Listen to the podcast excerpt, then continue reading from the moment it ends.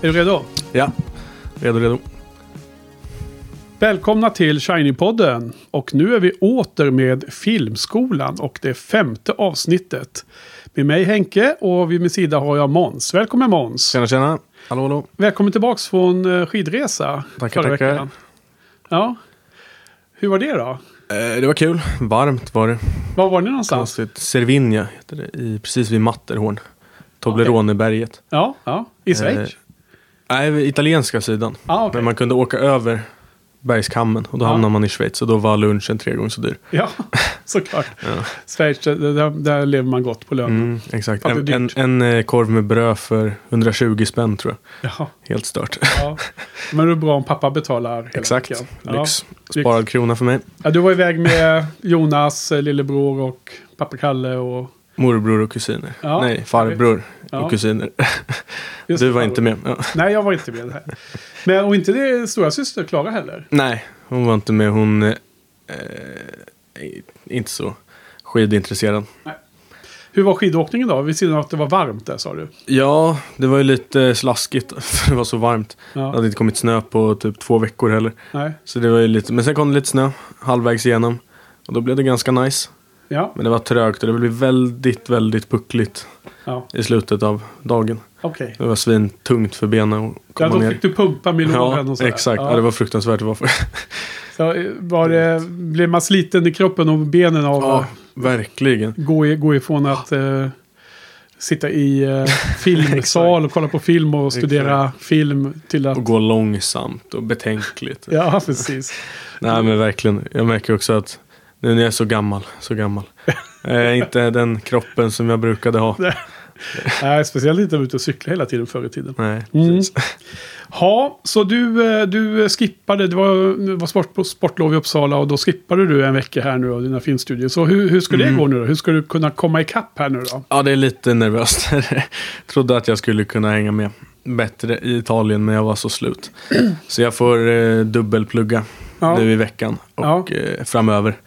Kommer kapp lagom till tentan ungefär.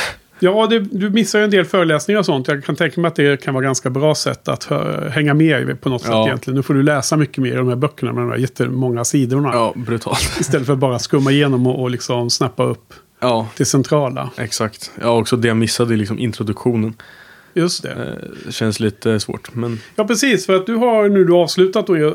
del ett av, av fyra delar under den här terminen och så nu är det den andra delen du har kastat dig in i. Du har precis. Passerat den första examinationen och nu är det då eh, ny del, då inleder ni resan genom filmhistorien va? Mm. Precis. Börjar på artonhundranittiotalet. Ja. Eller så. Inte jag då för att jag missade de kortfilmerna. Ja, just det. Men...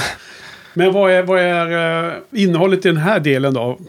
Som ni nu startade här i veckan som gick? Det, ja, det, det är tidig film och Hollywoods begynnelse och stumfilm i Sverige. Ja, men det, allting är väl stumfilm? Ja, exakt. Allting är stumfilm. Det är den, det är den eran vi pratar om nu. Ja, men precis. Och nu ska, ni, nu ska vi ha tre veckor i rad där vi ska plöja mycket stumfilm helt enkelt. Mm. Vilket är lite lätt utmanande måste jag säga ändå. Ja, om man ska vara helt ärlig. Exakt. Ja. Man kan försöka vara svår filmnörd och tycka att det är oerhört fascinerande. Men det är verkligen ja, just det. Är tungt. Ja. Ja, men det, det blir liksom... Man måste vara superalert för att hänga med i filmen när det bara är så här stumfilmsmusik som går på mm. hela tiden tycker jag personligen. Så att... Det blir liksom lagom att se en film per kväll. Man, man ser inte direkt jättemånga nej. På rad. Och eh, ibland så känns det som att man det blir segt liksom. Det är svårt mm. att nästan hålla sig vaken helt enkelt. Men, för jag ser dem ju på kvällstid hela tiden också. Du, du beskrev ju det så bra tidigare i podden. Mm. Att fördelen med ert upplägg att ni ser det på morgonen när man är helt utvilad och pigg. Ja. Men i alla fall, så det här är första av tre veckor som det blir stumfilms... Eh, fokus. Och eh, du har ju visat eh, alla tre veckornas plan på filmer att vi ska se. För först är det ju många numerärt då, tycker ja, jag. Verkligen. Eh, med tanke på att vi hade någon spekulation om att det skulle vara ma- fyrtio filmer totalt under mm. hela terminen, så känns det som att det... Det är osannolikt. Ja, vi, vi, det är snarare fyrtio filmtillfällen. Ja, kanske. Det, det, det, vi, vi, vi får nog ja, återkomma till hur många filmer se. Det blir totalt sett. Exakt. Men också att... Eh, Uh, jo, men vi har gått igenom och jag, jag kan ändå säga att varje vecka så finns det minst en film som jag verkligen ser fram emot att, mm. att täcka in och så då. Och uh, jag gick ju igenom i förra avsnittet då när jag och Carl uh, var lite uh, pausunderhållning när du var borta och när vi inledde vår säsong tretton då med Coen-bröderna, andra säsongen för att täcka in deras filmer. Så då presenterade jag vad vi skulle se idag. Så det var ju en ganska lång lista. Men det, ja. det är den här svenska stumfilmen från nittonhundratjugoett då. Körkarlen, så, Karen som är den. Den filmen som jag var mest sugen på att se av, av det vi ska prata om idag. Mm. Men vi skulle börja då. Det var ju att det fanns två olika paket med massa kortfilmer. Ja. Och eh, jag ska vara helt ärlig och säga att eh, de här fransk, Severins franska bilder hittar jag aldrig. Nej, inte jag heller. Eh, men sen såg jag att de här... massa kortfilmerna från slutet på artonhundranittiotalet och fram till nittonhundrafemton sexton, så de fanns ju på YouTube, verkar det som, de flesta. Men jag fick aldrig tillfälle att titta igenom dem. Nej. Eh, Crazy Cinema, C- Cinematograph hette ju det. Så, så berätta, har du sett detta eller? Nej. Nej, inte du heller. Inte jag heller. Jag har kollat lite, jag gick igenom PowerPointen och där tror jag att några av de filmerna mm. eh, låg, eller de där korta klippen. Ja. Och jag pratade med lite kursare och det var precis vad jag trodde, att det är bara liksom filmer på folk som gör lite roliga, tokiga saker. Eller helt vanliga saker. Ja. Och så var det, det coola var att man kunde filma saker. Det, det var liksom det som var grejen. Det, det var det här liksom, precis som när folk börjar ha privata kameror eller mobiler ja. för den delen och filmar sina semestrar och ja, sånt där. Gör exakt. lite vad som helst. Ja, men precis. Ja, så, så att, jag tror att innehållet är nog inte det viktiga i det där. Det var inte några långa... filmer där man skulle följa med handlingen och så, utan det är precis. bara filmteknisk avans från mm. noll till någonting som mm. blev tillräckligt avancerat för att kunna börja göra långfilmer. Det är så man ska se det kanske. Ja, okay. Så då skippar vi det med kortfilmerna, så det kan vi dissa helt. Sen har vi då ett, fem punkter här då, men no- någon av dem är, dessa är ju väldigt kort och så då. Men vi tar väl med den ordningen som det verkar som att dina klasskamrater fick se det hela då. Mm.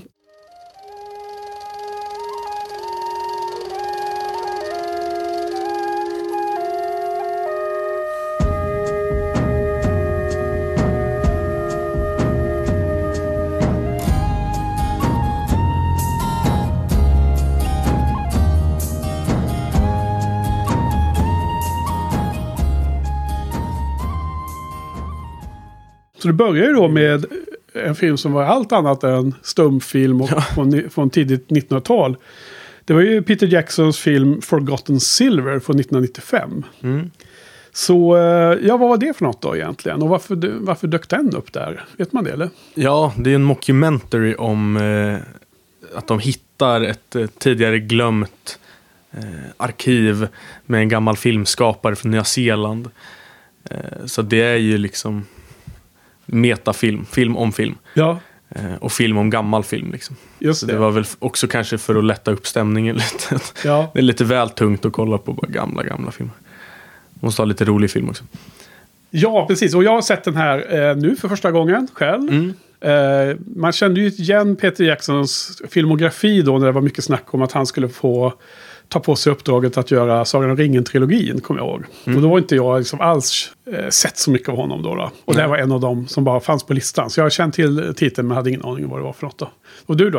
Du hade inte Nej, sett jag hade inte sett då. någonting. Och även när jag googlade på den så verkade den vara lite obskyr. Den var inte så här den första som kom upp. Nej, sannoliken inte. Och den är ju, hur lång är den? Den är alltså femtiotre minuter. Mm. Så det är ju liksom som en eh, halv lång ja. film. Vad, vad kan man tycka om en dokumentär då? Likt denna, vad tycker du? Jag tyckte att den var väldigt eh, bra. Ja. Jag tycker den var riktigt härlig. Ja. Och, för att vara en liksom, dokumentär, eller för att vara, jag har inte sett så många sådana, men den Nej. var väldigt eh, engagerande. Mm. Det var alltså... Det var en kursare jag pratade med som sa att hon hade trott genom hela filmen att det var på riktigt. Yes. Okay. Det är roligt. Det, det trodde inte jag riktigt. Nej. Men, men det var ju väldigt... Eh, liksom att den var ändå... Det skulle nästan kunna ha hänt. Men ändå inte. Liksom. Ja, precis. Att, att den... Har man liksom hört om film och sånt där. Och det, det har refererats till de, de, den äldsta erans... mest kända filmskapare. Då, om det här varit på riktigt så hade man nog hört det där ja. namnet. Vad du hette. Ja. McKenzie eller vad det var. Eller hur? Ja. Jag har inte skrivit. Jo, Colin McKenzie. Colin, exakt. Ja. Ja. Eh, nej, men så jag visste ju att det var mok- mockumentär. Mm. Vad heter det? Mockumentär, eller? Ja. Ja. Eh, det finns ju många sådana. Det finns ju väldigt roliga. Eh, en kanske mest kända, eller en av väldigt... Eh, en som är väldigt känd är väl den här This Is Spinal Tap. Mm. Om ett påhittat hårdrocksband från åttiotalet som är otroligt lustig. Och det finns ju Best in Show är väl lite åt det hållet, fast det är ju en spelfilm också, eller kanske mer en spelfilm, men det, den har lite dokumentära viber, så är det där de visar om hur hundetävlingar går till som är otroligt underhållande.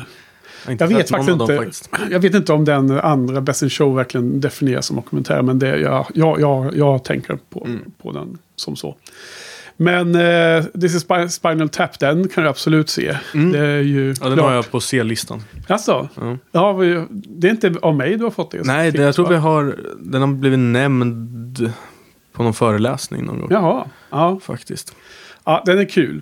Eh, personer så tycker jag att många av de här filmerna eh, har samma typ av problem. Och det är liksom att de är en kul idé mm. som då håller en viss ja. del av filmens längd. Så när det gäller Forgotten Silver så tyckte jag att det var superfestligt i början när man fick följa den här ja. Collins öden och hans otur hit och dit. Han ja, hade liksom uppvunnit färgfilm och ja. flyg... Han, har, Exakt, han filmade för, första flygningen, första flygningen. i Nya Zeeland. Om han inte hade varit där så hade den varit... Ja, jag tycker det var väldigt charmerande i början. Och när det var han monterade sin kamera på cykeln. Ja. Och sen nästa steg så har han monterat den på en jävla ång, ånglok. Liksom. Just det, ja. Så det var... Ja, men det, det var talfilm och allt möjligt. Och mm. så här. Men sen så tyckte jag att det började liksom kännas som att den bara drog ut på det. Ja. Och att det på något sätt var liksom en... Det fanns content för en femton tjugo minuter. Och sen mm. tappade jag lite tålamodet. Och eh, samtidigt blir det ganska kul när de sen då skulle leta efter den där försvunna staden. I, helt plötsligt fanns ju någon djungel då i Nya Zeeland. Ja. Det kändes också lite så här halv... Och, oklart om det verkligen var ja. helt riktigt.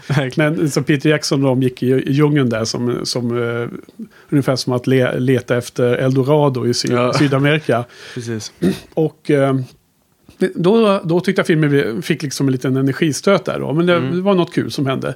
Men sen så avslutas det med den här långa... Salami. Ja, Salami-filmen. Ja, den här stora ganska scenen. Lång sekvens där. Ja, då var jag, det blev helt ointressant tyckte ja. jag. Jag tycker inte den var ganska engagerande hela vägen. Men ja. verkligen mycket bättre i början. Ja. Och sen seger och seger. Jag såg den på planet också. Ja. Och det är aldrig en bra... Det är inte helt perfekt. Egentligen. Men, men du det... behövde klämma in de här filmerna ja. när du fick chansen. Exakt, och det funkade. Jag tyckte ändå den var underhållande nog att... Ja. Sa- satt och skrattade högt då där. Ja, ja eller, inte så högt, men jag satt och fnissade lite ibland. Ja, Jonas blängde på dig. Ja. Han, han sa det, jag tyckte att jag var helt sjuk i huvudet. Ja, han bara, jag kollade på din skärm några gånger. Du bara kollade på jättekonstiga filmer. Ja. Vad är det där? Vad är det där? Konstiga filmer. Ja, ja precis. Ja, det är ju så. När man läser filmvetenskap, då blir man sån där konstig exakt. nörd. Så illa tvungen. Så, så tvingar sig igenom massor med konstiga filmer. Ja, exakt. Jag, jag tycker ändå den var väldigt Alltså väldigt charmig. Mm. Och mest idén tycker jag var väldigt härlig. Ja men exakt, och det är det jag också köper mm. in på till full. Och jag tycker det är jättekul idé. Men jag, jag kan liksom inte riktigt ranka filmen jättehögt i mitt huvud. För att jag tycker att den blir som... Den, den, den har liksom... Eh, den roliga idén är redan ja. urvattnad... Redan innan filmen tagit slut ja. så är man liksom trött på det. Ja. Tycker jag lite. Ja. Det, det krävs mycket mer för att det ska hållas vid liv om man säger så. Så att uh, This Is Spinal, Spinal Tap tycker jag är mycket bättre än den mm. här. Sen är det ju extra roligt att man är intresserad av mm, musik, även om inte det är ett måste för att gilla Spinal Tap, men, nej, men, det, kanske men, men det blir extra kul mm. med den dimensionen. Och sen uh, Best in Show är ju kanske mer en riktig spelfilm. Jag tänker på det mer och mer. Det kanske var ett dåligt exempel, men det är i alla fall den bästa av alla dessa filmerna okay. vi, vi har nämnt nu då. Den är riktigt bra. Riktigt bra att se, tips faktiskt. Uh, ja, och sen var det ju också i den här Forgotten Silver så hade de ju kända, sko- kända personer som intervjuades. Alltså Sam Neill från pianot. Ja. Såg vi där, och han, han är ju liksom lokal där nere, uh, så han känner väl Peter Jackson på det vägen. Ja, tänka med att de det... pratade ju om att de trodde att de hade varit pionjärer inom nyzeeländsk film. Ja, ja. Och så visade det sig att de var hundra år för sena. Ja. Eller femtio år. Eller... Ja, men, det... men sen var det också han Harvey Weinstein då, mm. som är liksom hela grunden till Me Too. Ju. Ja. Liksom den första i Me Too och allt det där. Ja, det är ju... Vad, vad kan man säga om det nu i efterhand? Liksom? Det var ju säkert en scope för Peter Jackson nittonhundranittiofem att få med en hög chef från Miramax då, då, som för övrigt sen också är de som gjorde väl, ägde inte de, eller på något sätt var involverad med New Line Cinema, jag kommer inte ihåg. Ja, det är något, eh, något oklart, oklart ja. Men det kanske, oavsett om man hade eller inte, så var han ju en stor chef givetvis, han var känt namn om man mm. säger så. Många har ju liksom gjort filmer med Quentin Tarantino och sådana grejer liksom. Så det var säkert en scope för ja, Peter verkligen. Jackson då när han uh, gjorde Forgotten Silver, men nu uh, nutid blir det ju lite av en fadd eftersmak när man ja. ser han står där och götta sig i bild och vara pompös och sådär liksom. Ja, för mig var det konstigt, jag är ju inte liksom, min, mitt första intryck av honom var ju Me Too. Ja. Jag var ju knappt medveten innan dess liksom. Nej. Eh, så att jag tänker ju bara på honom som en jävla äcklig. Ja. Dessutom så liksom nu, jag tyckte han såg väldigt normal ut. Nu tycker jag att han ser så jävla sliskig och sunkig. Ja, eller han har ju gått ner sig som in i helvete. Ja, men han kommer ju sitta i fängelset resten av sitt liv. Ja, kommer han inte det? Så att han har väl inte, inte så... Han fick ju någon ny dom precis nyligen. Så det... Just det. Jag tror jag såg något om det också. Mm. Men det är också trettio år sedan. Mm, ja, exakt. Nej, men jag håller med, det var konstigt att se honom sitta där och mm. försöka, eller liksom vara rolig. Ja. Framställa som någon charmgubbe. Ja. Ja, nej men kul idé. En del kul scener. Lätt uttråkning mot slutet. Det var, mm. det var min resa för, med Forgotten Silver. Ja. Har du ja. något mer att tillägga? Nej, jag håller med. Du, du får men... gärna stå för en annan... Ja. annan syn på det hela. Ja, nej, nej, jag håller verkligen med. Jag tycker inte det var så... Det var inte tråkig i slutet, nej. Men det var inte riktigt... Det var ju liksom klart bättre i början. Och det är mycket mer minnesvärd i början. Ja. Det är roligare liksom det här med att han gjorde den första talfilmen, men det var på kinesiska. Så ingen förstod. liksom. Jag tycker ja. det var väldigt så här... kluriga men var det också, skämt liksom. Var det när han filmade med färg första gången som det blev nakna bröst? Ja, han fick ja. åka i fängelset istället. Ja, precis. Det var också sådär otur. ja, exakt. Det var så roligt att han, han uppfann den första panoreringen. Ja, när han, han försökte fly när, när han brösten. Försökte fly brösten. Ja, exakt. Det var också väldigt roligt. Men det, ja. igen så är det liksom, det är så här korta bits som är roliga. Ja, det är nästan exakt. roligt på meme-nivå. Ja, verkligen. Exakt. Det är som ett litet hopklipp, en liten compilation. Ja. Jag tycker också eh, att det var... förmodligen bidragande för mig att jag precis har haft en hel del kurs om just de här begreppen. Mm. Att han uppfann den första panoreringen. Då har vi ja, pratat om ja, panorering. Precis. Men det är väl kanske därför de har slängt tracking in den här filmen ja. i slutet. Ja, förmodligen. Eller vad säger jag, i slutet. Eller, i början. I början. På, på den här nya, nya delen av utbildningen. Ja. Uh, nej, men anledningen till att jag fiskar lite efter lite mer positiva ord om filmen är ju att uh, Sofia då, bloggkompisen och som är inne och kommenterar ibland på, eller oftast, eller alltid på våra ja. avsnitt. Eh, vi har för, för övrigt inga lyssnarkommentarer eh, den här veckan, utan det får vi återkomma till när vi samlar på oss lite. Men hon, eh, jag vet att hon gillar den här filmen jättemycket. Alltså. Mm. Typ fem av fem om jag kommer ihåg. Oj. Jag, jag, jag tycker ändå, alltså jag gillar den väldigt mycket. Ja. Men jag håller med att den, eh, alltså jag, tänk, jag gillar mest början. Mm. Och sen så tycker jag att det sista är lite transportsträcka, men den är ändå väldigt... Eh, ja, men det är bra. Men då, har vi, då, har vi, då har vi differentierat oss lite ja, i alla fall. Exakt. Bara varit dom och glom. Nej. Så för att avsluta då, vad, vad har du för något betyg på en sån här film då? Eh, ja, då tänkte jag nog fyra av fem. Ändå, wow. För jag tyckte den var så jäkla charmig i början. Ja, ja, härligt. Men nu kanske den har en, sänkts till en tre. Vadå? Kanske. På mig? Nej, att jag, bara, jag har inte tänkt på den i efterhand och eh, den var ganska seg i slutet. Ja, ja men. Nej men för mig är den två av fem. Kul att ha sett. Mm. Eh, checka av den så. Och ja. Som du säger, den var festlig bra länge. Men, men, men ja, eller ja, en, en bit in i den här korta filmen. Mm. Men sen började ja. Som jag sagt, okej. Okay. Bra, men då ska vi gå vidare va? Precis.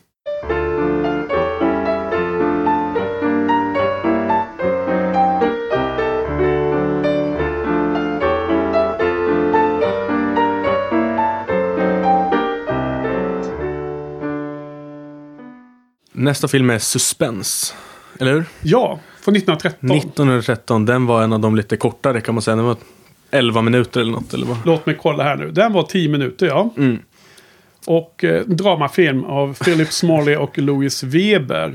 Ja. För övrigt finns ju både Forgotten Silver och den här och nästa och så. Finns ju på YouTube mm. för de som lyssnar idag och skulle vilja gå in och kolla lite och se vad det är för något. Så eh, Suspense... Ja, fyra av fem som vi ska prata om idag finns på YouTube. Mm. Mm. Okej, okay, Suspense. Var det något du hann se ja. i din, när du gick igenom här? Den såg jag. Vad, den vad var har bara du, tio minuter. Vad är det för handling här då? Handlingen är att någon eh, lösdrivare upptäcker att han, han upptäcker en nyckel, ska brytas in i ett hus och, man, och där är, kvinnan är ensam hemma. Mannen stjäl en bil. För att hinna hem och rädda henne. Ja. Och bli jagad av polisen. Precis. Eh, I den där bilen. Det är hela plotten. Ja. Eh. För att telefoni har de ju då. Mm. Så hon ringer sin man som sitter på jobbet. Och Exakt. säger att nu bryter någon sig in hos mig. Precis. Och så klipper han av telefonsladden. Ja, mycket där... suspensfull. Ja, exakt. Ja. Eh, ja, den var ju... Ja, det var så här, världens första biljakt på film. Aha. Läste jag. Och mm. världens första... Sån här... klippta. Det är jag en sån split screen. Split screen precis. Det, för det såg jag också då när man titt, läste mm. på om den här filmen i efterhand att, att det var någonting som var med för första gången. Mm, en, en teknisk innovation. Ja. Eh. Och jag tror att om man fick se frun som var orolig med sitt spädbarn i famnen och inbrottstjuven då, luffaren och sen mannen i, i screen samtidigt. Ja, det var exakt. Tre, tredje del. Tredelat. Mm. Det var väldigt coolt. Ja. De upplevde inte hur coolt det var. Aldrig sett det förut. Nej, exakt. Eh, ja, vad ska man säga? Den var väl cool då. Det var väl liksom, rent tekniskt var det häftigt. Ja, alltså innovativt. Jag är överraskad ändå över hur pass frejdig den var i sitt action, action-innehåll. Mm. Det här med biljakten och... Och sådär, de, är ju, de går ju inte så fort då bilarna på tiotalet så att det är nästan som man kan springa i kappen. Ja, exakt. Han, han kör väl på någon också. Som sen bara reser sig upp. Ja, det kanske Eller jag minst... det är. Jo, men... jo exakt. Ja. Ja, och då går han ur bilen, ja, och... hjälper den där gubben upp. Ja. Och sen hoppar in i bilen och så kör ja, precis. Jag tror han försöker ja. bromsa men han råkar ja. stöta till honom. Ja. Men det är också det, den bilen som jagar honom, den med poliserna på. Så då, då står de här på utsidan där, den där ja. fotstödet ja. eller den där som man kliver in bilen. Och ja, men det, jag tycker att den är ganska bra. Sen lade jag märke till en annan innovation som är oklart om det fa- hade funnits tidigare. Som, mm-hmm. Det vet man ju inte, man har inte sett de här filmerna som fanns på den tiden. Men att man fick se två gånger minst en, en filmning i backspegeln. Mm. Tänkte du på det? Så att så filmkameran visade från vår huvudpersons ja. point of view. Och då såg han i backspegeln hur bilen med poliserna var bakom. Ja. Olika längd, hur, hur nära ja. de var och så. Och jag tyckte att det var ganska snyggt filmat, snyggt gjort. Liksom. Ja, det var subjektiv vinkel. Eller liksom ja, men bara att få in det i backspegeln ja. och, och få en sån shot. Liksom. Mm. Lyckas göra en sån shot. För det, det var ju liksom gjort på riktigt. Det var ju kameraman som satt där i bilen. Mm. På den tiden hade man nog inte sån där möjlighet att klippa in... Liksom. Du vet, sen fyrtio- och femtiotal och sånt där, och kanske även t- tidigare så, när man kör bil då så ser mm. man ju liksom en miljö utanför som är inklippt ju. Ja, precis, som i eh, ser lite vad heter den eh, vilken? Som vi har sett Bonnie Clyde. Ja, Bonnie Clyde hade ju den eh, taffliga versionen. Fruktansvärd. Det kändes som att det var onödigt i deras fall. För att mm. det var liksom en tidsserie de mycket väl kunde ha gjort mm. med en effort och filmat på riktigt liksom. Ja. Men det var, blev för svårt. Ja, nej, men rent tekniskt var det väl imponerande ja. för, för sin tid. Men jag, alltså, det var riktigt... Ja, men det var en liten bagatell. Ja, för att visa exakt. några tekniska framsteg. Ja. Ja. Ja, nej, men då, då ska vi inte uppehålla oss runt den så mycket mer. Uh, om det inte är något annat du vill lyfta från titeln. Nej, det var nej. lite... ja, det var lite komiskt hur det var i slutet, att det var okej. Okay. Jag tyckte det var roligt, den här mannen som fick sin bil bestulen. Ja. Hur han uttryckte att nej, det var okej, okay, det var lugnt. Han skulle ju rädda sin fru. Ja. Oh, typ. Han gjorde några roliga så här uttryck och polisen bara, ja ja. Och sen så, ja, då var det okej. Okay. Jag håller med, alltså hela filmen var ganska spännande, måste vi ändå till, tillstå. Mm. Och eh, i och med att han fick den här... Han snodde en bil och, och ägaren till bilen och poliserna jagade efter. Mm. Så fick han ju med sig dem. Släpp ja, på. Exakt. Så, att när han, så det blir en liten sån här fight mellan äkta maken och eh, luffaren. Luffaren, ja precis. Eh, men liksom, då kom ju poliserna in sen då, ögonblicket efter. För de jagade ju biltjuven. Och då helt plötsligt fick de ett större bov att ta tag i då. Någon som hade hotat och skulle döda kvinnor och barn. Och då så tyckte ju även den andra då, bilägaren då, att då var det okej. Okay. Ja, jag tyckte också att det var lite lustigt slut på det. Så var det ju bara ja. det ändå. Allting, allting ja. var, var bra. Nej, men jag, jag var positivt överraskad, överraskad. Men det är ju fortfarande så att det, det enda värdet i det här är att det var kul att ha sett, eller kul att ha sett ett, ett, ett steg i en utveckling av filmteknik. Så att mer än så blir det inte. Och det är väldigt mycket av det som det den här poäng, kursen... Ja. ja Syftet med den här delen av kursen är ju det liksom. Så att två av fem får mig där ja, också. Samma här. Samma där. Okej, okay, men då ska vi gå vidare.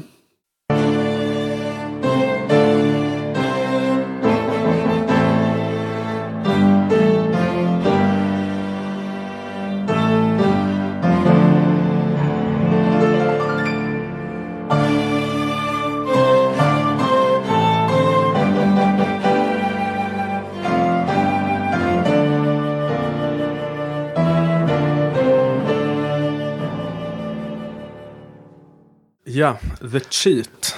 En, ja, eh, vad säger du om den då, Emma?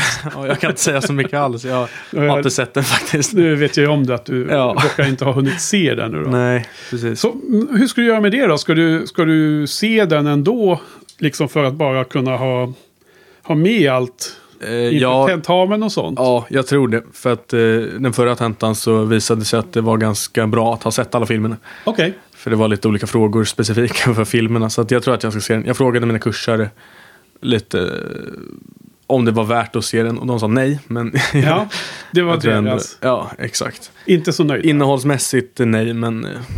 Jag tycker det finns en del att diskutera runt den här filmen. Så det var lite synd att du som är en ungdom som lite mer modern tanke, synsätt liksom. Mm. Som är mer...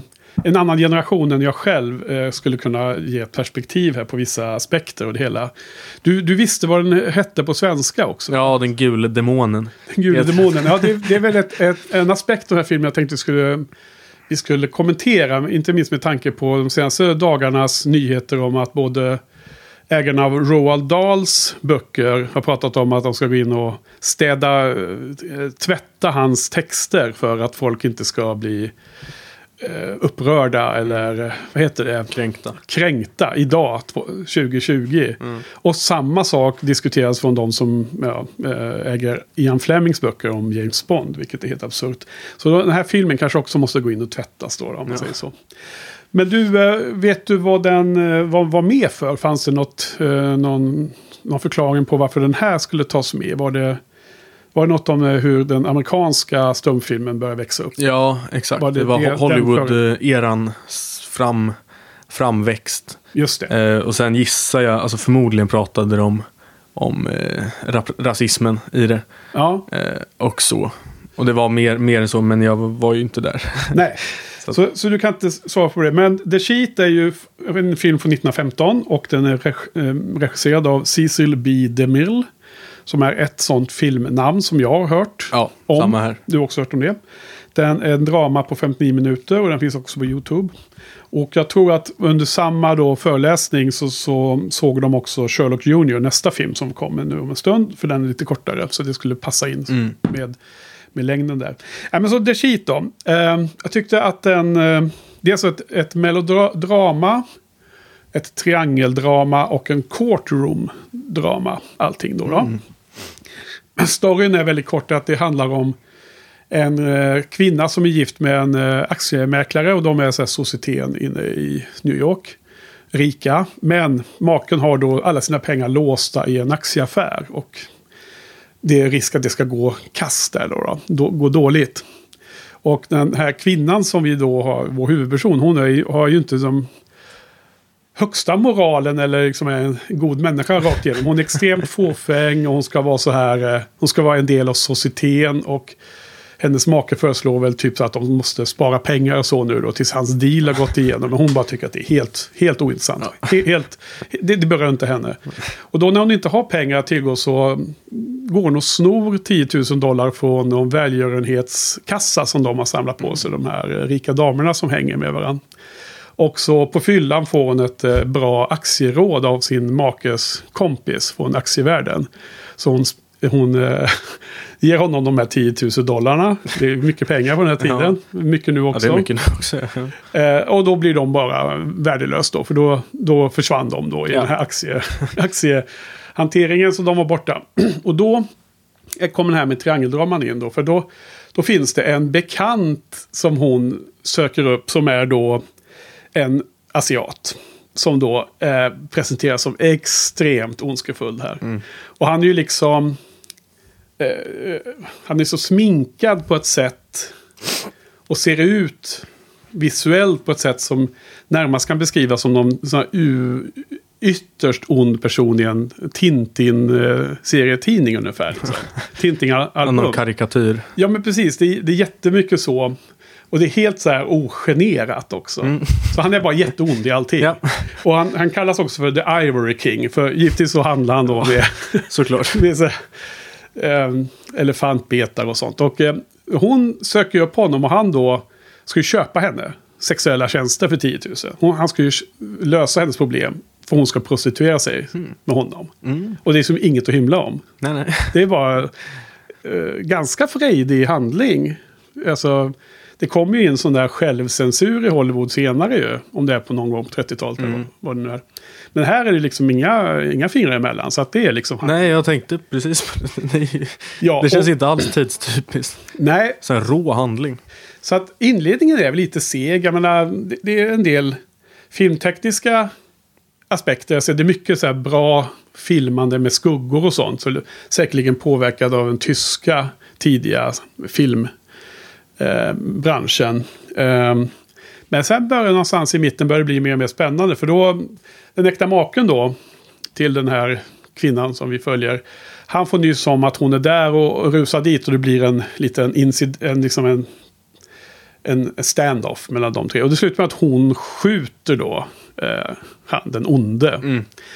inte så att han dör, men tillräckligt mycket för att eh, det ska bli då polisen kommer och någon ska åka in i fängelset. Mm. Men då är det ju en äkta maken. Han älskar sin fru och han sväljer väl förtretet att vad det var som höll på att nästan hända där. Så han tar ju på sig all skuld hela tiden. Och han, den onde, han säger ingenting till polisen, för då skulle ju uppdagas att han hade liksom typ ja. duperat den här kvinnan, den här vita kvinnan. Just det. Oklart om det... Hur mycket det spelas upp, men jag gissar att det är en del av storyn. Så att, så att slutet av filmen är ju från courtroom då. Um, och där, där uh, finns ju en jury, och den här äkta maken säger hela tiden. Han, han håller fast hela tiden att det är han som gjorde det.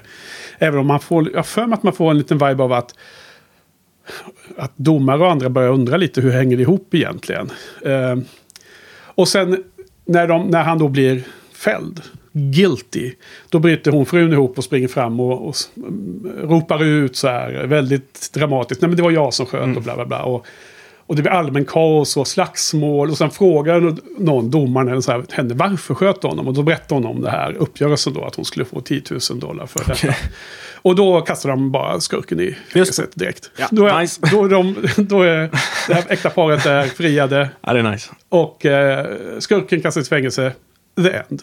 Okay. Det är bara slut. yeah. Så att det, jag tycker att det var en ganska uh, intressant filmval ändå. Med tanke på hur uh, hur uh, ensidigt det var, liksom som han, den skurken var liksom som du vet nazisterna är i alla filmer från ja. U S A, från genom andra världsk- världskriget till ja. femtio sextio och så vidare. Ja, men fortfarande än idag ja. liksom. uh, Indiana så, Jones. En väldigt, ja exakt, en väldigt så här tydlig karikatyr på en skurk. Mm. En arketyp nästan. Vi har pratat ja. om tidigare. En ond bara. Men också att man då väljer då en, en asiat där ja, då, liksom. Det, och nu är det ju liksom hundra år senare är det ju vindarna helt tvärtom, att man vill ha mer diversitet och inclusion och så vidare från minoriteter eller ja, Hollywood, Oscars och allt möjligt mm. liksom. Så att det här liksom, igen då, precis som man upplever när man såg MeToo-mannen i, i Forgotten Silver, att det blir liksom de här olika, man, man, man ställer det mot varandra, det moderna, dagens tänk mm. och det här liksom, hur, hur annorlunda det kan vara ändå då. Men samtidigt var det ju då nittonhundrafemton, ja. Det är ju ganska gammalt. Eller vad säger du? Tycker du att man ska banna dem för att de inte visste bättre? Nej, det tycker jag inte. Det är... Ska vi gå in och tvätta den här filmen? Ja, exakt, klipp ner den till sju minuter. Ja, precis. Ta bort allt det onda som kan göra någon upprörd. Ja, nej, det tycker jag verkligen inte. Det är ju, rent historiemässigt är det ju stort värde i det också. Ja. Se hur folk tänkte på den tiden. Jag, jag, jag glömde nämna någonting som jag skrev som note här. För jag tyckte det var ganska överraskande. Alltså hela storyn är ju överraskande i sig, att den är så avancerad i gå in i detalj om mm. hela det här setupen. Och vad som händer, anledningen till kanske att skurken inte hinner så att säga ligga med henne helt enkelt, det är ju att han ska ju då först förnedra henne också. Jaha. Så han brötter ner henne, sliter av henne klänningen uppe vid axeln och brännmärker henne. Oj. Ja, den var verkligen genom ja. ond rå jävel. Ja, och, de, och de, de sätter upp det ganska intressant, för att i inledningen av filmen när man träffar honom första gången så visar han någon sån här elfenbens figur som han då har i sin butik och sånt där. Mm. Så visar han hur han då brännmärker den i botten, hans, okay, hans ja. märke, så att det är han som har sålt den. Så han bränner ju henne med samma ja, just det. märk, sån de, tool där, device. Mm. Och eh, det, det här eh, är ju också beviset sen att han har varit ond då i, Just det. i, i domstolssalen. Det är bra, ett kvitto på det. Ja. Ja, den låter verkligen chockerande grov. Ja. Eller så här, men att den är så, som du säger, det känns som att stories här brukar vara, från den där tiden, mycket vagare. Ja. Och bara anspelar på hemskheter. Ja, precis. Det, det var, för mig var det det som egentligen blev behåll, behållningen var ju att det var överraskande i sig. Mm. Att det var så pass... Det var ju självklart inte någon avancerad eh, filmtekniskt. Mm. Det, det var inte gore och sådär liksom. Men det var ju, i själva handlingen var den, gick den längre än vad man hade förväntat sig. Så att det var... Men igen, det är en kul eh, film för att det är en eh, del av utbildningen att kolla in liksom vad som... Mm. Eh, vilka steg man ska ta här för att komma fram till de här lite mer ordentliga långfilmerna som jag vet kommer under vecka två och tre här, eller framförallt under vecka tre av den här stumfilmsfasen på din utbildning, för där, där har jag sett några av de filmerna ja. som jag vet kommer. Exakt. Nej, men så det är två komma fem det här också. Ja. Ja. Det, det är svårt att höja sig över den nivån på de ja. gamla filmerna, tycker jag då, då. Ja, alltså de blir mer med. Kul av akademisk intresse, kul att ha sett dem en gång. Mm. Men eftersom jag vet att det finns så himla mycket bättre stumfilmer att se, som jag har sett i mitt decennierprojekt, så ställs ju de mot den nivån också. Det ges inga fribiljetter här bara Nej. för att den är gammal. Nej, så. Exakt. Mm.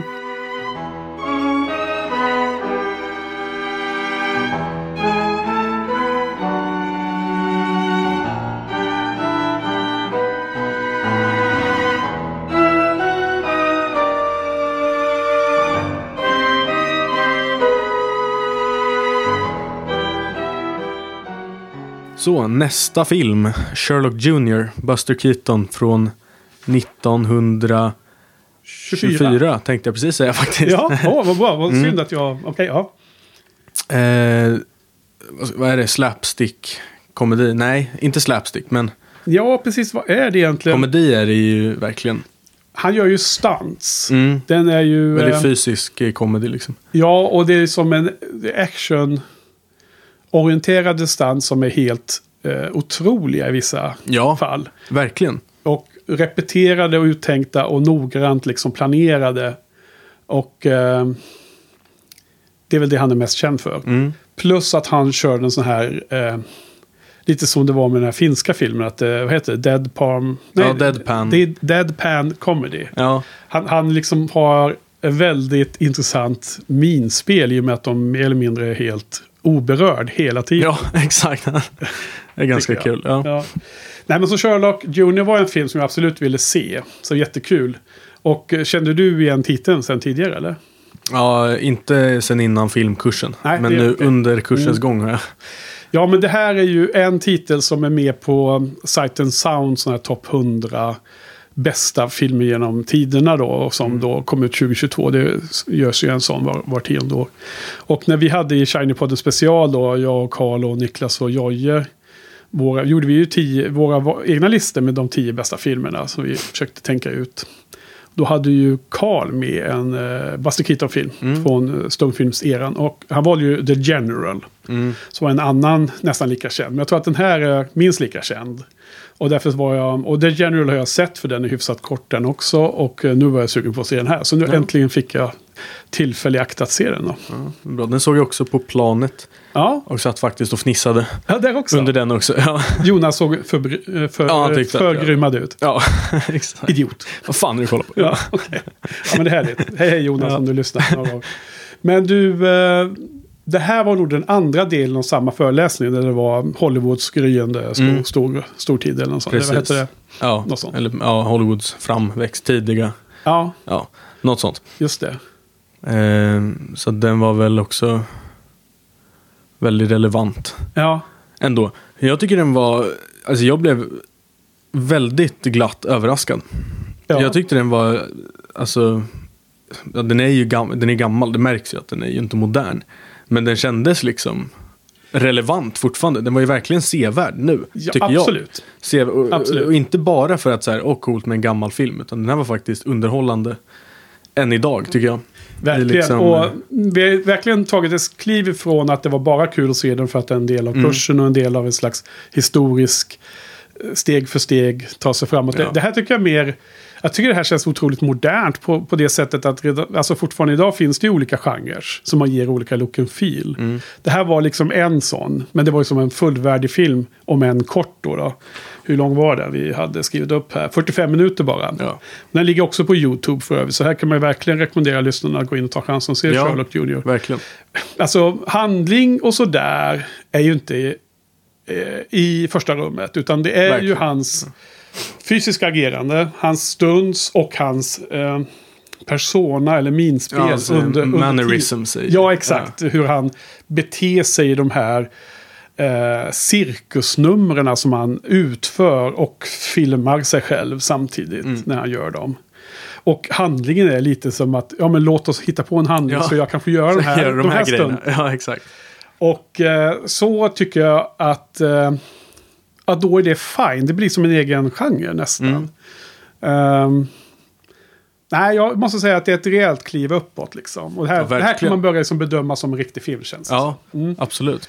Uh, och The General har ju mycket mer en handling faktiskt, som dessutom bygger på en ja, mer eller mindre, alltså det bygger på en verklig händelse och det är mer eller mindre likartat då som från inbördeskriget då, som ju i början på nittonhundratalet hände ganska nyligen. Mm. Uh, amerikanska inbördeskriget var ju där femtio sextiotalet någon gång mm. på arton. Vad det nu var. Så att det var ju liksom så pass nära så att vi pratar om nittiotal. Ja. För oss idag, nittonhundranittiotal. Ja. Eh, och den har lite mer handling faktiskt. Men också en bra stund. Så här är det mer som att eh, han, han jobbar... Ska jag dra lite synopsis eller vill du säga? Ja, eh, han är kär i en tjej. Eller han är ja. ihop med en tjej, det är lite oklart. Ja. Eh, han, exakt, han jobbar som en biomaskinist. Ja. Han är kär i en tjej och... Vill, men han vill bli en eh, private detective, ja. privatdetektiv.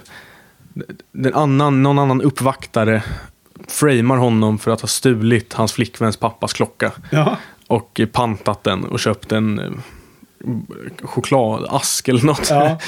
eh, och då använder han sina detektivskills typ. Men sen så är han tillbaka i biografen och typ dröm. Jag, jag tyckte det var lite rörigt. Ja, men alltså, det, det roliga det var, är ju... Såhär, film i en film liksom. Ja, det är många sådana nivåer. Mm. Det roliga är ju att han drömmer om att lösa det här. Ja. Men allting vi får se är ju hans eh, dröm. Mm. Han somnar ju på jobbet. Och drömmer hur han som Sherlock Junior likt Sherlock Holmes löser det här. Mm. Medan i verkligheten så är det ju hon, flickvännen, som råkar gå förbi ja. och upptäcker allting och lyckas identifiera den andra uppvaktaren som den som gjorde det, och allting blir bra i slutet. Ja. Ja, som det ofta blir i de här filmerna på, på den här mm. eran. De har väl inte riktigt kommit på konceptet så här eh, miserabelt och sorgligt slut, så typ exakt. Europeisk film liksom. Ja, eller man ska vara glad när man går därifrån bara. Ja, men precis. Det är nog. Nej, men så att det är ju då en stor del av det här är då i hans dröm. Och det skapar ju också möjlighet till ganska eh, vilda svängningar i storyn där. Så att som, och det blir då okej på något mm. sätt helt plötsligt. Men bara det här med att han, eh, han dröm, i sin dröm så går han ner i biografrummet bland publiken. Så kliver han upp på scenen vid duken, så går han in i duken, mm. in i scenen. Vilket är, man bara hajar till och tycker det är så roligt, för det är ju någonting som har återanvänts så många gånger sen ja. ju. Och det finns ju massor sådana exempel, men lite mer moderna sådana exempel är väl Woody Allens, eh, vad heter det nu, Purple Rose uh, of Cairo. Uh. Och även The Last Action Hero med Arnold är ju också en sån. Som vår, och sen kan säkert våra eh, väl pålästa lyssnare rabbla massor med andra ja. filmer från filmhistorien som man skulle kunna referera till. Så det, det tyckte jag var lite roligt. Och det var också en ganska den scenen, häftig praktik, practical effekt, va? Verkligen, ja, den var jag väldigt imponerad av. Ja. Det är så här klippning, så här match cuts, att han, just det. Han ramlar bakåt och han helt plötsligt så står han på en sten och så. Ja, ja, men liksom, är det från den scenen när han gått in i filmen? Ja, jag tror att det är precis där. Ja, det, efter det. Exakt, precis när han har gått in i filmen. Du är han, lite som Daisies där, va? Ja, exakt. De ramlar in i nästa scen. Ramlar in i nästa scen. Och så ändrar sig omgivningen hela tiden. Tror han att han tiden. ska ta ett steg upp och då så byter sig om. Exakt, ja, så då ramlar han ner. Ramlar han på ansiktet. Så hamnar han ja. där på och sen ställer han sig upp och då ramlar han där. Ja, precis. Så är det ute i snön och sen är han sjö och ja. Ja, men det var, det var en kul. Ja, det var. Vad har vi för några stunds i övrigt då han gör? Mer, ännu mer fysiska stunds. Kommer du ihåg några? Ja, han hoppar genom ett fönster in i någon och tar på sig en klänning i hoppet. Ja, det är och kommer ut som en gammal dam. Ja, ja. Det, var så. Alltså, det är underbar setup för att han, han, kollar ju, han kollar ju på den först. Det är som en mm. platt cirkulär grej, som en platt låda liksom, mm. presentask nästan, jättetunn. Men så han tar ju upp klänningen ur den och sätter in den, och då, redan, redan då så, så, och det här har jag aldrig sett. Nej. Det, här, det här ingick inte i mitt allmänna filmmedvetande, så jag har aldrig sett den här scenen. Men redan då så fattade jag nästan vad han skulle ja. göra, ungefär vad han skulle göra. Sen sätter han upp den i fönstret liksom. Ja. Och sen kastar han sig inifrån ut genom det här runda. Som, en, som på cirkus när man låter djur hoppa genom en, cir- en cirkel. Ja. Liksom. En ring, menar jag. Exakt. Och sen så har han då för, förklätt sig till en gammal dam då i den liksom, övningen. Och, och skurkarna känner inte alls igen honom. Nej, det är också lite orimligt, ja. men det är skitsamma. Ja, men det var ju rätt, jätteroligt. Ja. Jag fattade inte. Jag var jätteförvirrad. Vad fan mm. håller han på med? Sätter det. Ja, jag tyckte det var fantastiskt. Så, ja. Alltså nästan så att sådana scener som är så häftigt gjorda blir ännu bättre om man börjar misstänka något. Och så mm. kan det här verkligen vara. Ja, mm. så. Ja, men det var också häftigt. För det var, han måste ju på något sätt ha gjort det på riktigt. Ja, men han gjorde det på ja, riktigt. Exakt, men det är helt... Men hur många gånger? Ja, ja det är klart. Men också helt absurd. Alltså det är så... Ja. Att den är själva liksom... När han gör det, det är liksom en halv sekund. Ja. Och så är det bara det där. Ja, det är jäkla alltså, imponerande. Det är ju faktiskt... Nu hade det gjorts uh, fake. Alltså om man skulle göra en sån scen. Ja, det, det är inte lika kul om det här görs i en film som uh, Toy Story. Nej, exakt. Från Pixar. Nej, precis. Det är ju, det är ju när um, Buster Keaton gör det som mm. det är kul. För det är på nittonhundratio-talet. Ja, eller vad det är, precis. tjugo. Uh, men du ska ju se uh, The General. Det finns ju en, många sådana här bra scener. Men det finns en speciell, en, uh, helt otrolig. Alltså. Mm. Man måste ha planerat och tränat eller övat och gjort om det. Ja. Eller han kan inte ha gjort om det nästan. Han måste ha bara övat sig jättemycket innan. Jag har skrivit upp tre till stund som jag ville lyfta. Förutom då att dyka in i klänningen. Som ja. var den fjärde. Eller var en av de fyra. Kommer du på något mer? Ja, jag tycker motorcykelscenen. När han satt på styret. Ja, den är med här. Ja, den är med. Den är en lång scen. Ja. Där han eh, tror att eh, själva cyk- alltså motorcyklisten sitter kvar. Ja. Och han blir skjutsad där fram. Ja. Han bara åker. Han åker förbi ett tåg. Och han åker förbi så här. Ja. Och det är ganska hög hastighet. Ja, det är liksom... Och han sitter på styret. Ja, han sitter där. Och, och han håller ju inte, han håller inte i sig i styret liksom. Utan han sitter ju bara där. Ja. Och det är inte ja. så att han styr alls. Det är, det är faktiskt... Alltså, och det där är också... Måste ju vara gjort. Ja. For real liksom. Ja, verkligen. Och även där ser han helt obrydd ut. Ja. Det är väldigt roligt. Ja. Det är faktiskt väldigt... Det, det är det som är så festligt med hans minspel, måste mm. jag säga då. Ja, men den har jag absolut med här. Två ja. kvar. Jonas nämnde ja. faktiskt att han hade sett den där scenen. Och, Lillebror? Ja, lillebrorsan. Ja. Och att den var filmad baklänges. Så. Jaha. Jaha. Jag vet inte riktigt vad det innebär. Låt, låt, låt som att det skulle vara ännu svårare då. Ja, exakt. Han kan ha drivit med mig faktiskt. Ja. Men du kanske uh, pulled your leg. Ja, exakt. Jag gick på den. Ja, du gjorde det. Och nu är det dokumenterat på ja, podden här. Exakt. Ja, men du, får, du får reda ut det med ja. honom och återkomma. Ja, det är verkligen svårt. Ja. Jag har inte läst jättemycket om den här filmen, så jag har inte liksom läst på om alla de här åka stunden sen. Och det är säkert att det finns fler än fyra, men jag råkar skriva upp fyra mm. efter, efter filmen när man försökt tänka igenom.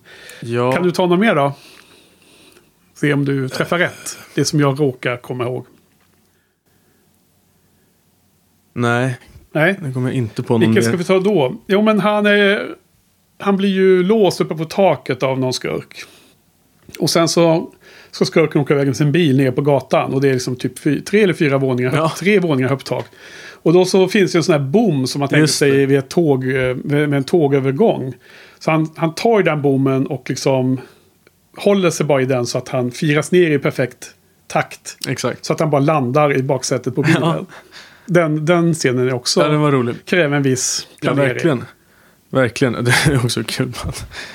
att eh, när jag såg den först, jag trodde att han bara... att själva skämtet skulle vara att det inte funkade. Att han bara kom liksom... kraschandes ner i bilen och skulle bli upptäckt liksom. För det känns ju helt osannolikt att man skulle kunna klara av det där. Men uppenbarligen så, så går det ju att göra eftersom att ja, han gjorde det liksom. De måste ha gjort en motvikt som är väldigt lik ja. hans vikt och så de har övat in och så. Han måste veta exakt när han ska börja sin, sin, sin rörelse för att mm. det ska passa in och så då. Men äh, häftigt. Och den sista, den fjärde jag skrev upp, det var ju den här, hela den här ganska långa sekvensen med biljardspelet. Ja, just det. Där, där de skurkarna hade liksom bytt ut en, en av biljardbollarna till en som hade en bomb i ja, sig. Kula tretton typ eller vad det var. Ja, jag kommer inte ihåg. Var det det? Ja, ja, men jag tror det och då är det liksom... Ja, ja otur. Och eh, hur han då sen spelade o- obekymrat två, om det var ett helt spel eller till och med två omgångar han körde mm. där han hela tiden inte träffade tretton. Nej, exakt. Och han sänkte dem på de mest avancerade sätten, men hela tiden verkligen. inte träffa, träffade Nej, runt, liksom, precis jättenära. Skruvade, Skruv, han hopp, flög över. Ja. Det var så många olika roliga grejer. Och liksom han, han, gjorde, han så sprängde hela, liksom, när man startade, mm. och sprängde hela tre, triangeln av alla bollarna. Liksom. Och alla utom, alla utom den, tretton, ja. den rörde sig. Och skurkarna stod liksom utanför dörren och uh, tog skydd. Ja. Jag ville till undra, varför, varför hände Varför sprängs han inte? Ja. Exakt. Ja, det, Nej, den tyckte jag också var helt... Uh... Det var helt galet. Ja. Men den, den alltså den måste de bara gjort hur många gånger som helst. Det tänkte jag på. Alltså även om man är svinbra, det är helt... Och det var väl en enda lång. Eller till viss del, de kanske klippte en del, men... Jag kommer inte ihåg om alla märker till klippningen mm, och så, nej. men... Och jag vet inte, han kanske var bra på biljard, eller så har de på något sätt eh, låtit... Alltså, de måste väl lagt upp bollarna på ett visst sätt. Men sen måste man ändå mm. genomföra ja, stöten. Verkligen. Och sen ändå kunna skjuta väldigt rakt. Mm. Ja, eller med, hoppa, med, med, med skruv hoppa, eller vad det ja, kan vara. Ja. Ja, jag tyckte det var häftigt också. Ja, den var cool. Ja. Ja, nej men så... Jag kommer knappt ihåg handlingen, men det slutade väl bra. Jag tror han fick sin flickvän där igen. Liksom. Ja. Och det, det var precis som The General, att det handlade om exakt. en snubbe som vars flickvän. Det blir så strul, han får inte henne och sen får han henne i slutet. Nej, men det var ju någon rolig del han behövde kolla på. Hur paret i den filmen som han spelade upp gjorde. Hur mannen där gjorde. Först så ja. kramade han honom. Eller kramade, ja. kramade han henne och sen, sen pussa. Och sen, och sen slutade det typ med att de klippte till att han satt där med två barn också. Ja. Och han såg bara chockad ut. Typ. Ja. ja, men han, han står i sitt projektorrum. Mm. Så han kan snegla på filmen. Precis.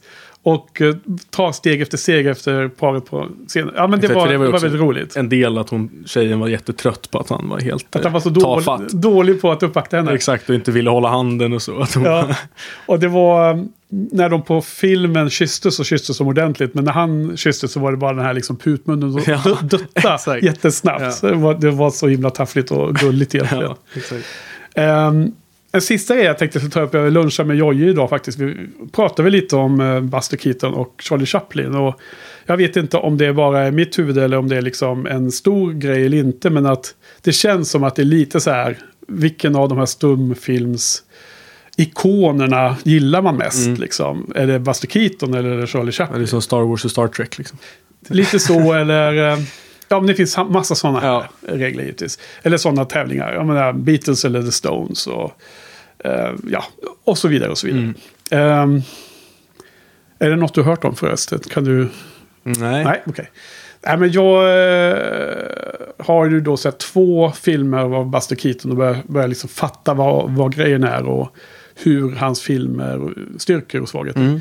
Mm. Um, det som jag saknar jämfört med Chaplin är ju, Chaplin har ju en del fysisk humor, men det är lite mer sån här slapstick-humor mm. av den fysiska eh, aktionen då. Det, det är inte så mycket som stunts som detta då. Eh, men han har liksom mer rejäla stories. De filmerna är liksom för mig inte bara komedier och drätta på ändan, utan det är ju storiesar. Mm. Och de har ju mycket med hjärta, så tycker jag. Det är ju det som är hans styrka för mig. Jag ser, jag, jag ser dem inte som barnfilmer, liksom det här med att åh, skratta läppen av sig Nej. när man är sex år. Nej. Utan liksom något som adresserar vuxna. Eller så jag hade ju med en, en Charlie Chaplin-film på min eh, lista av tio filmer. Carl hade ju en Buster Keaton. Så det finns ju liksom ja. olika preferenser där. Så ja. att det var lite, jag skulle bara kolla om du hade koll på en sån diskussion. Ja, nej. Jag, jag, jag tror jag har uppfattat den lite. Att man, mm. folk har ofta en favorit av de två. Men jag har inte sett en enda eh, Chaplin-film faktiskt. Men då måste vi se Julia ja. också här i film, ja. filmrummet. Ja, jag vet. Man behöver inte se alla med en gång. Men man kan se några stycken och börja få en vibe. Mm. Och, eh, men nu, om vi, nu har jag ju, du har ju visat mig era film... Eh, filmen som ska ses de här tre veckorna som gäller innan, innan ni ska tenta av den här delen och som jag då gissar att ni då har täckt in eh, stumfilmseran så det räcker. Mm. Och det är ju ingen Charlie Chaplin med, så att Nej. på det sättet så hade i alla fall kursen premierat Buster Keaton ja. än Charlie Chaplin. Exakt. Eller så tycker de att Chaplin är för lättillgängligt, vad vet jag. Mm. Kanske. Kanske, flest som har sett den liksom. Mm. Okej, okay. Vad säger vi om det här då? Betyg? Uh, ja, jag tycker ändå det var en trea. Ja. För min del. Det är samma för mig. Mm. Um, en rolig och rar, men inget uh, exceptionellt liksom. Alltså stansen är ju värt mycket, mycket mer. Men mm. det är liksom en helhet på filmen som ändå landar en trea för mig. Ja. Det är liksom en aspekt av filmen som jag... Actioninnehåll brukar sällan premiera så mycket. Här är det det det handlar om och det kan man liksom se. Så på ett sätt skulle man kunna säga att det är... Best of the best ja. jämfört med ålder och vad han gör och, och så. Men igen så måste man skohorna in det här i någon slags generell... Ja, det är ändå en hel film liksom. Ja, ja. Exakt. Okej, okay. Nej, men det var jättekul att ha sett i alla fall. Det måste jag säga som en, en höj, höjdpunkt. Och en potentiell namngivare. Jag, jag namnger ju alltid Shinypodden Filmskolan det här veckoavsnittet med den film mm. som jag tycker var den mest centrala som vi såg. Eller den, den som var... Alltså som får lite höjdpunkt, extra ja. ja, en höjdpunkt som får lite extra skjuts om man mm. var med i namnet. Så det, det kanske är den här. Eller så kan det vara nästa film som vi ska prata om och kvällens sista film att prata om. Mötet med Victor Sjöström, först genom hans filmer och sedan genom honom personligen, blev för mig en kolossalt ingripande upplevelse. Det började väldigt tidigt med Körkarlen. Jag var väl ungefär tolv tretton år.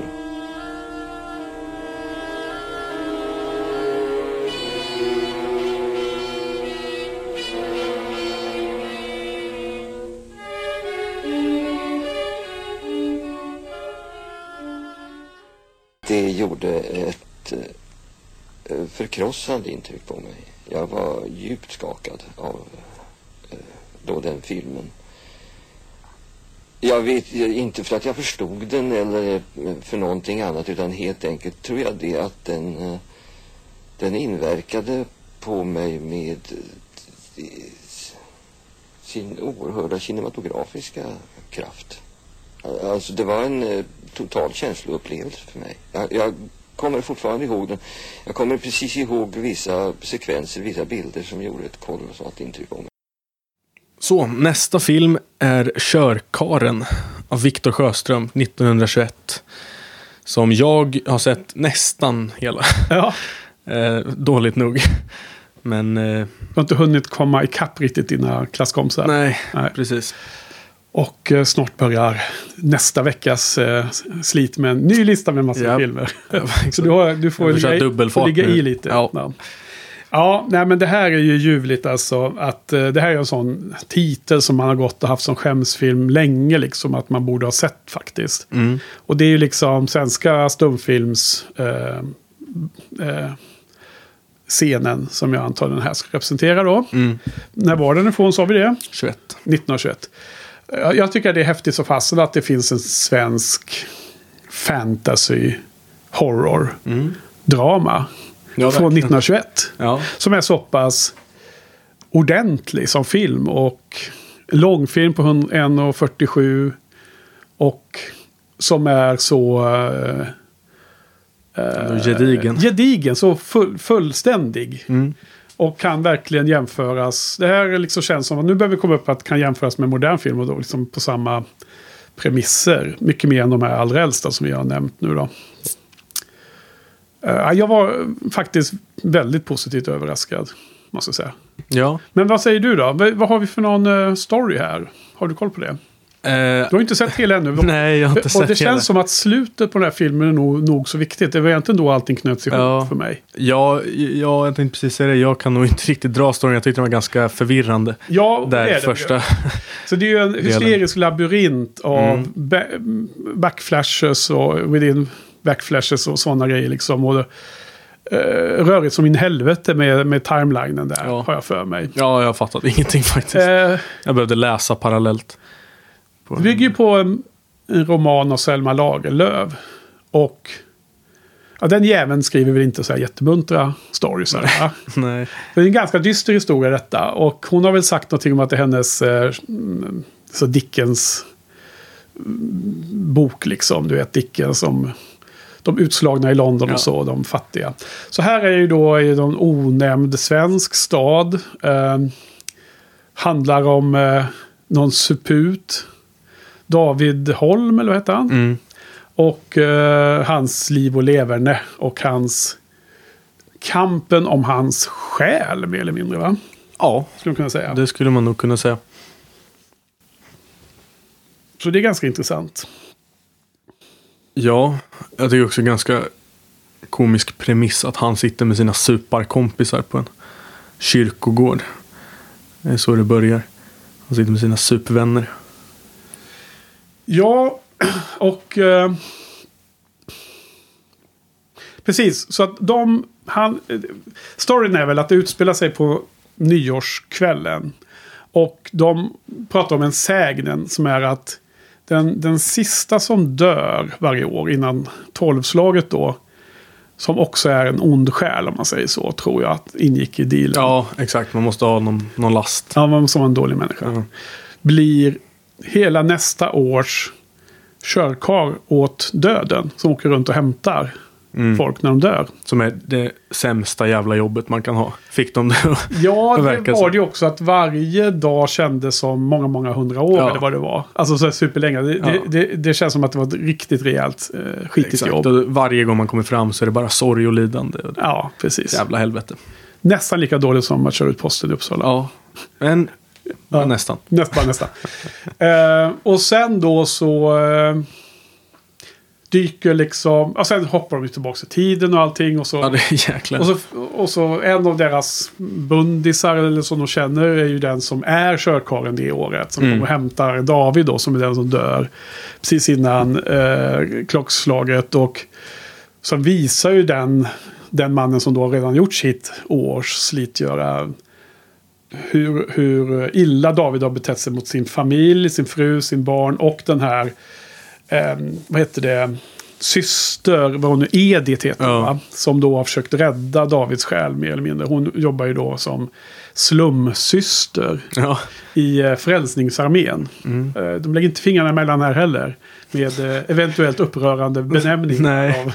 Av, av miljön och de som bor där. Och det är ju mest fattigt folk här då som man ser.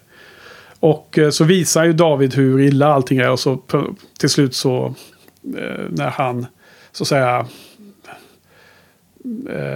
börjar gråta tror jag själva breaking point. Mm. Liksom, när han visar ångest och ånger för allt det här då. då så får, får han förlåtelse då. Ja. Det är väldigt religiösa, mycket religiösa undertoner. Ja. Väldigt eh, biblisk nästan det här då. då. Och eh, det är nästan omöjligt att dra en resumé för att, eller en, en synopsis där, för att det, det är lite rörigt hur allting hänger ihop. Ja. Timelines. Ja. Men eh, han är ju exceptionellt elak. Ja, David. Ja, det är exakt. Så långt kom jag. Han var jävla svin hela tiden. Alltså, såg du den scenen när han kom in till sin fru? För hon har ju lämnat honom och bara rymt. Mm. Och det är nog då det, det, han är nog som en ganska bad guy i början. Mm. Men det är när, när frun och barnen, när frun tar med barnen och lämnar honom, som jag tror att det snappar från honom så här. Ja, han å- åker och jagar efter dem, eller hur? Eller han, le- ja, le- men han, försöker han, leta han blir, upp dem. Han blir superelak även ja. mot syster Edith och så, så han försöker liksom... Eh, hjälpa honom allt mm. vad, han, vad hon kan, och så hon lagar hans rock och sådär. Ja, han var lite sönder. Ja, han blir först glad, men sen så kommer han på sig själv. Ja. Ser det ut som att nej, men jag kan liksom inte jag kan inte vara i mitt liv och känna att någon har gjort en snäll sak nej. mot mig. Så han måste slita sönder jackan och göra henne ledsen. Men sen då så återförenas vi med sin familj. Och det är ju bara för hons syster Edith har ju hittat den där frun. Mm. Och hon, hon vill ju rädda David, så då övertygar hon eh, den här förrymda frun att ja, men du kan gå tillbaka till honom, det blir bra och sådär. Jävla irriterande. Ja, eh, liksom att lägga sig i deras... Hon hade, frun hade ju precis hon hade ju kommit undan ja, liksom. Exakt.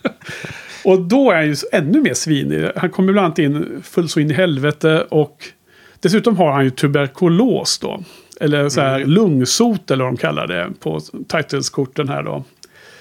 Och det här var ju, och är ju fortfarande en dödlig sjukdom. Det är ju big deal. Så då ska han gå, gå fram och väcka döttrarna som är jättesmå. De är så här typ tre och fem år eller något sånt där. Och då väcker de genom att liksom knäppa dem med fingret på pannan så här.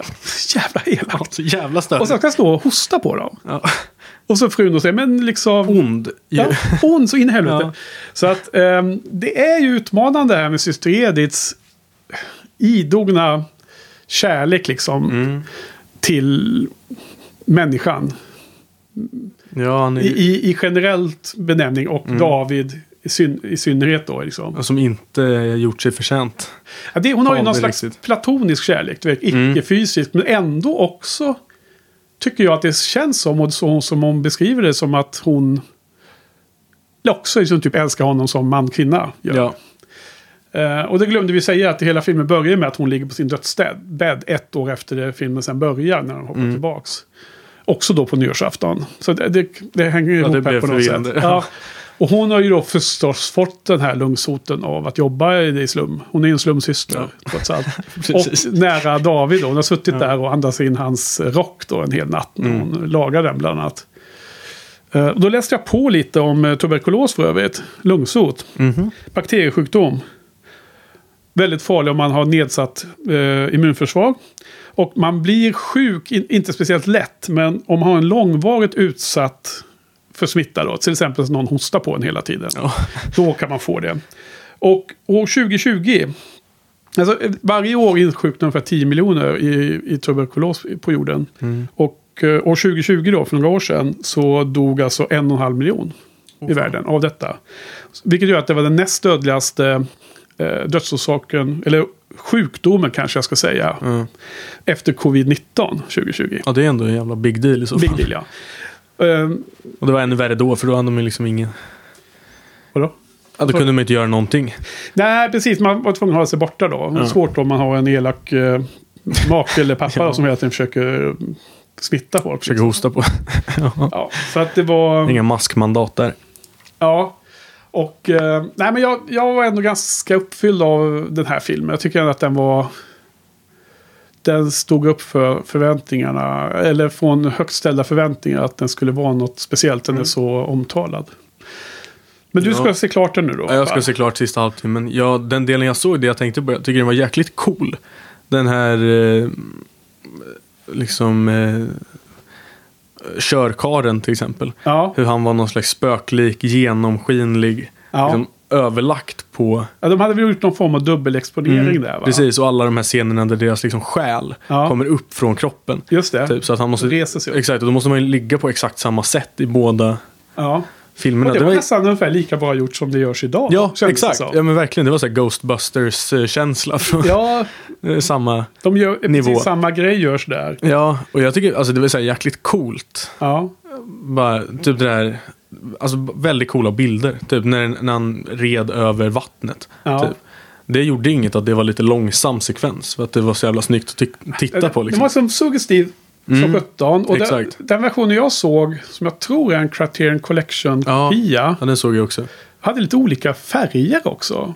Ja, så. Jo, den var blå eller liksom exakt där var den lite blåare Tinta. Och så lite mer sepia i en annan. Ja, lite orange mm, ibland och exakt. Lite så här smutsbrunt ibland. Ja. Men var det för att det var tidens tand hade gått olika hårt åt de olika reelsen eller var det något som var planerat? Jag vet inte, men nu när du säger så känns det ändå nästan planerat eftersom att som jag minns det så var det blått, mm. liksom lite blåare när det var de här stenarna och havet och lite brunare typ när de satt på den där ängen.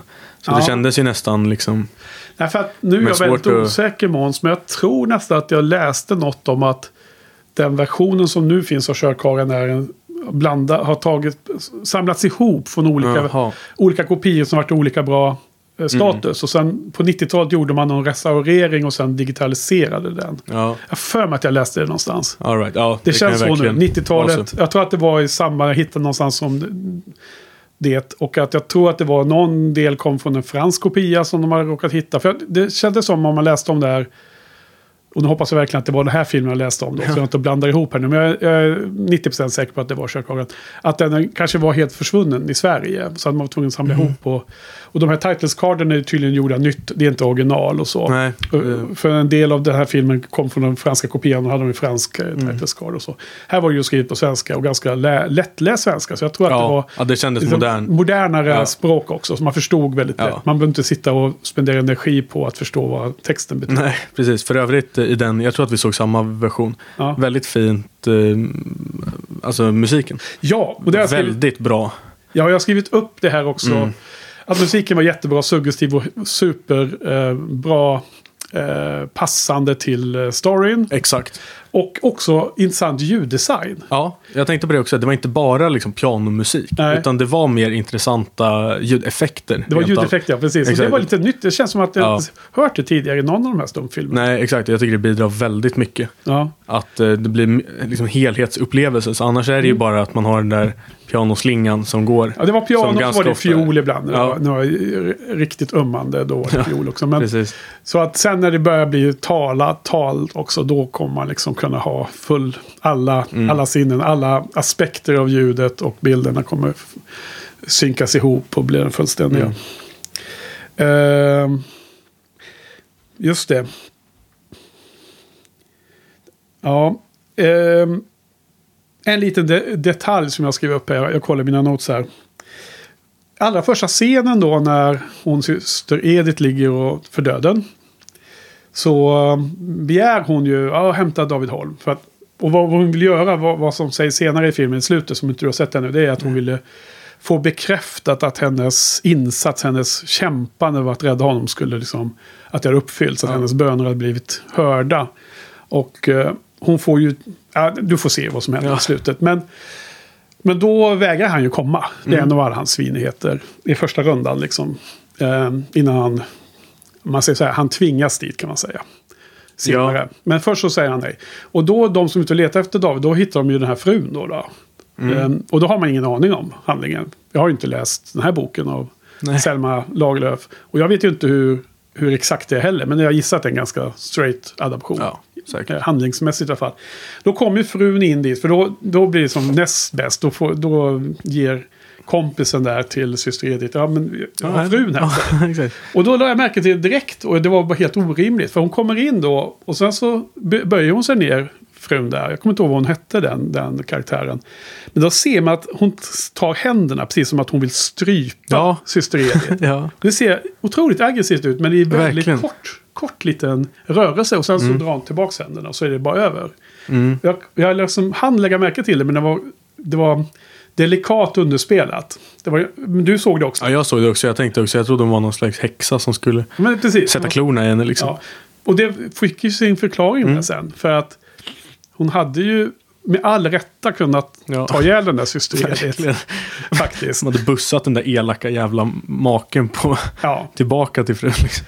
Den frun har ju, hon hade ju drivits till eh, det yttersta. Du, men du får se slutet. Nu, nu känns det som att jag inte vill spoila dig för mycket. Nej, heller. Inte för mycket. För övrigt eh, väl regisserad av Victor Sjöström. Och han är också huvudkaraktär. Och jag läste att Aha. han ofta spelade mot sin fru, tror jag. Aha. Att han var... Eller så blandar jag ihop nu. Aha. Kanske. Nej. Men eh, att det var... Kan ha varit hans riktiga fru. Okej. Okay. Men det precis, vi, Victor Sjöström. Och vi såg ja. honom då i den där tidiga filmen Livets mm. vår. Och då var han den där studenten som räddade den lilla flickan. Exakt. De var ju på den goda sidan. Ja. Här, är han, han, här är han ju huvudpersonen, den som lär sig något längs vägen. Mm. Den protagonisten. Ja, precis. Ja, eh, också den här filmen är krediterad som typ den största influensen för Bergman. Aha. Och eh, Sjunde inseglet specifikt. Ja. Tydligen typ plankad från den här. Ja, mer eller mindre. Absolut. Ja, har du sett Sjunde? Ja, jag har inte sett en enda Bergman faktiskt. Jag tänkte att det här var bra språngbräda att ja, börja. Det får man utgå från att kursen under de decennierna, alltså ja. kanske nästa del då, ja. kommer beröra Bergman, kan jag tänka mig. Men eh, absolut, där är det ju döden själv som åker omkring och... Eh, hämtar folk och annat. Mm. Det var länge sedan jag såg den. Ja. Vi får se om vi, om vi, om vi ja. ser den nu tillsammans.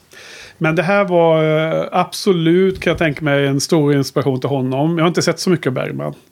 Jojje, våran bloggkompis som också är med i Shiny-podden ibland och Shiny-podden special, han hade ju ett sånt bloggprojekt där han såg alla Bergman-filmer.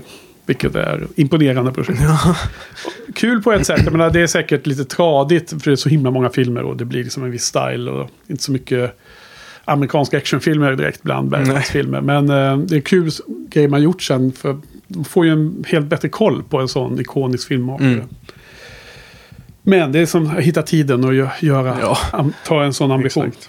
Men det finns ju många referenser som jag tycker här. Jag menar, nu vet jag inte hur långt det kommer, men det finns ju en klar referens i, känns det som, i Körkarlen som återanvänds i eh, Stanley Kubricks The Shining. Mm-hmm. Jack Nicholson hugger sig genom dörren. Ja. Here's Johnny. Känns som rip-off. Det, hela handlingen är ju tag, känns det som en rip-off i den här äh, jättekända James Stewart-filmen från fyrtio eller vad det är, eller trettionio den kanske. Äh, It's a Wonderful Life. Mm. En man som äh, tar livet av sig och så kommer en ängel ner och visar honom hur alla hans nära och käras liv skulle bli om han inte hade funnits mm. någon gång. Liksom så, för att visa att hans liv visst ja, det var, värt. var värt något.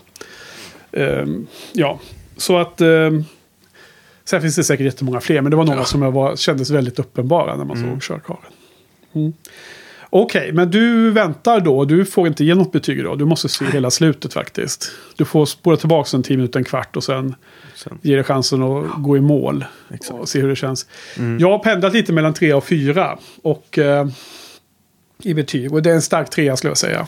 Det är det närmaste fyra vad jag kommit hittills mm. av alla filmerna. Ja, det är bra. Ja. Den har väl sina alltså, svagheter det, till viss del. Men... Det, det är ju, ja, det, det var det jag skulle, det jag skulle försöka formulera. Det är ju fortfarande en, en viss mått av exercis. Fortfarande att liksom eh, dess filmiska vär, eh, liksom, exercisen att göra allt det här att, att eh, det var kul att ha sett det mm. och sen, men sen tycker jag att liksom, slutet av filmen är, verkligen eh, berörde mig väldigt, men inte en hel film liksom. det, det, det måste komma ja, men det, finns, det finns ett utrymme uppåt om man säger så och, eh, som kanske är ännu mer berörande och känns ännu mer personliga eller mer, ännu mer gripande liksom, en hel film igenom och ännu starkare slutet det, mm. det finns det utrymmet så att ja. det finns fler betyg över, men det här var ju klart i nivå och kanske till och med lite bättre än vad jag hade förväntat mig. Så det är mm. därför det positiva ja, cool. outlooken på den här. Ja, men mm. då ska jag verkligen såklart. Ja, men som sagt också, jag tyckte det var verkligen, det blev jättemycket lättare när det var bra musik till. Ja. Och bra ljud. Alltså det, det hjälper så mycket. Mycket bra inte, spanat. Exakt, jag ska inte spoila nästa vecka, men vi har sett en av de filmerna. Och ja. där var, kändes musiken liksom helt eh, arbitrary. Den passade ja. inte alls. Och det, då blir det jättemycket svårare. Ja. När det liksom är bara...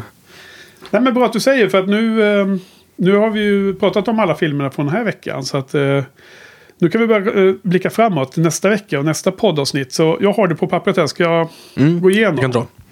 Så den första filmen är ju en fransk film från nittonhundratjugotre av Jean Epstein.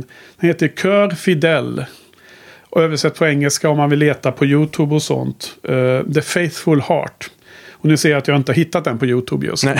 Men där får man då hitta i sjön eller något sånt ja. där. Det är en åttiosju minuter romantisk drama.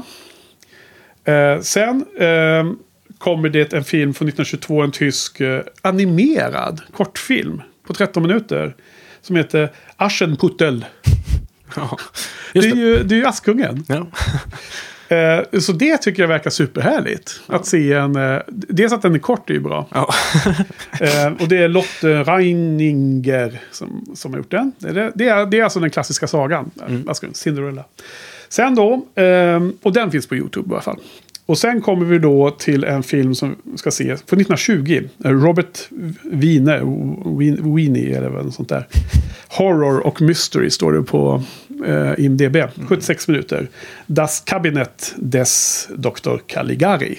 Och det är ju faktiskt en filmtitel som han är väl bekant mm. med. Men som jag aldrig har sett. Så det är en annan sån där eh, skämtsfilm som man skulle vilja ha täckt in. Så det är superbra. Ja, det är bra. Och den hade du också känt till sen tidigare, ja, va? Ja, den har jag hört. Ja. Och också tänkt att det är intressant att se. Ja, horror mystery verkar bra. Och sen har vi då den sista filmen för nästa vecka. Um, och det är också en lång film. Från nittonhundratjugoåtta då. Oktober. Ten Days That Shook the World heter den på engelska. Och det är ju Sergei Eisenstein. Välkänd. Tillsammans med Grigori Alexandrov. Och det här är då en propagandafilm. Som gjordes tio år efter den sovjetiska eh, revolutionen. Uh, och det finns lite olika långa versioner. Men det finns en hundra minuters version som ligger på... på YouTube. Och den finns i sjön också. En timme och fyrtio minuter. Mm. Tar sig igenom kommunistisk propaganda. Ja, härligt. Det blir klackarna i taket. Verkligen. Ja. Ja, nej, men den är också ganska, den har jag hört om många gånger och den refereras till och så. Och det är, det är väl liksom en, en dokumentärt. Mm. Eller propaganda. Jag vet inte vilken som är rätt genre. Nej. Men jag tror inte att det är någon spelfilm direkt. Utan jag tror att den visar massor med vilka ståtliga eh, mm. projekt och eh, saker. Hur jävla bra det går. Ja, för dem helt enkelt. Ja. Precis. Ungefär så. Sen ja, det, det blir spännande ändå. På historiskt sätt. Värde. Historiskt värde, och för att det är ändå en filmskola vi går i. Då får man se, se sånt där. Mm. Men Das Kabinett de, des doktor Caligari är väl den som jag kanske mest ser mm. framåt här då. Ändå. Just det. Ja, så är det med det. Så var det med det. Men då är vi klara för idag. Bra. Bra jobbat. Det. Något mer? Eh, nej. Känner du dig klar för idag? Jag känner mig klar för idag. Ja, men bra då. Då så. Då tackar vi. Ja. På återhörande om en vecka till publiken. Ja, hörs. Hörs.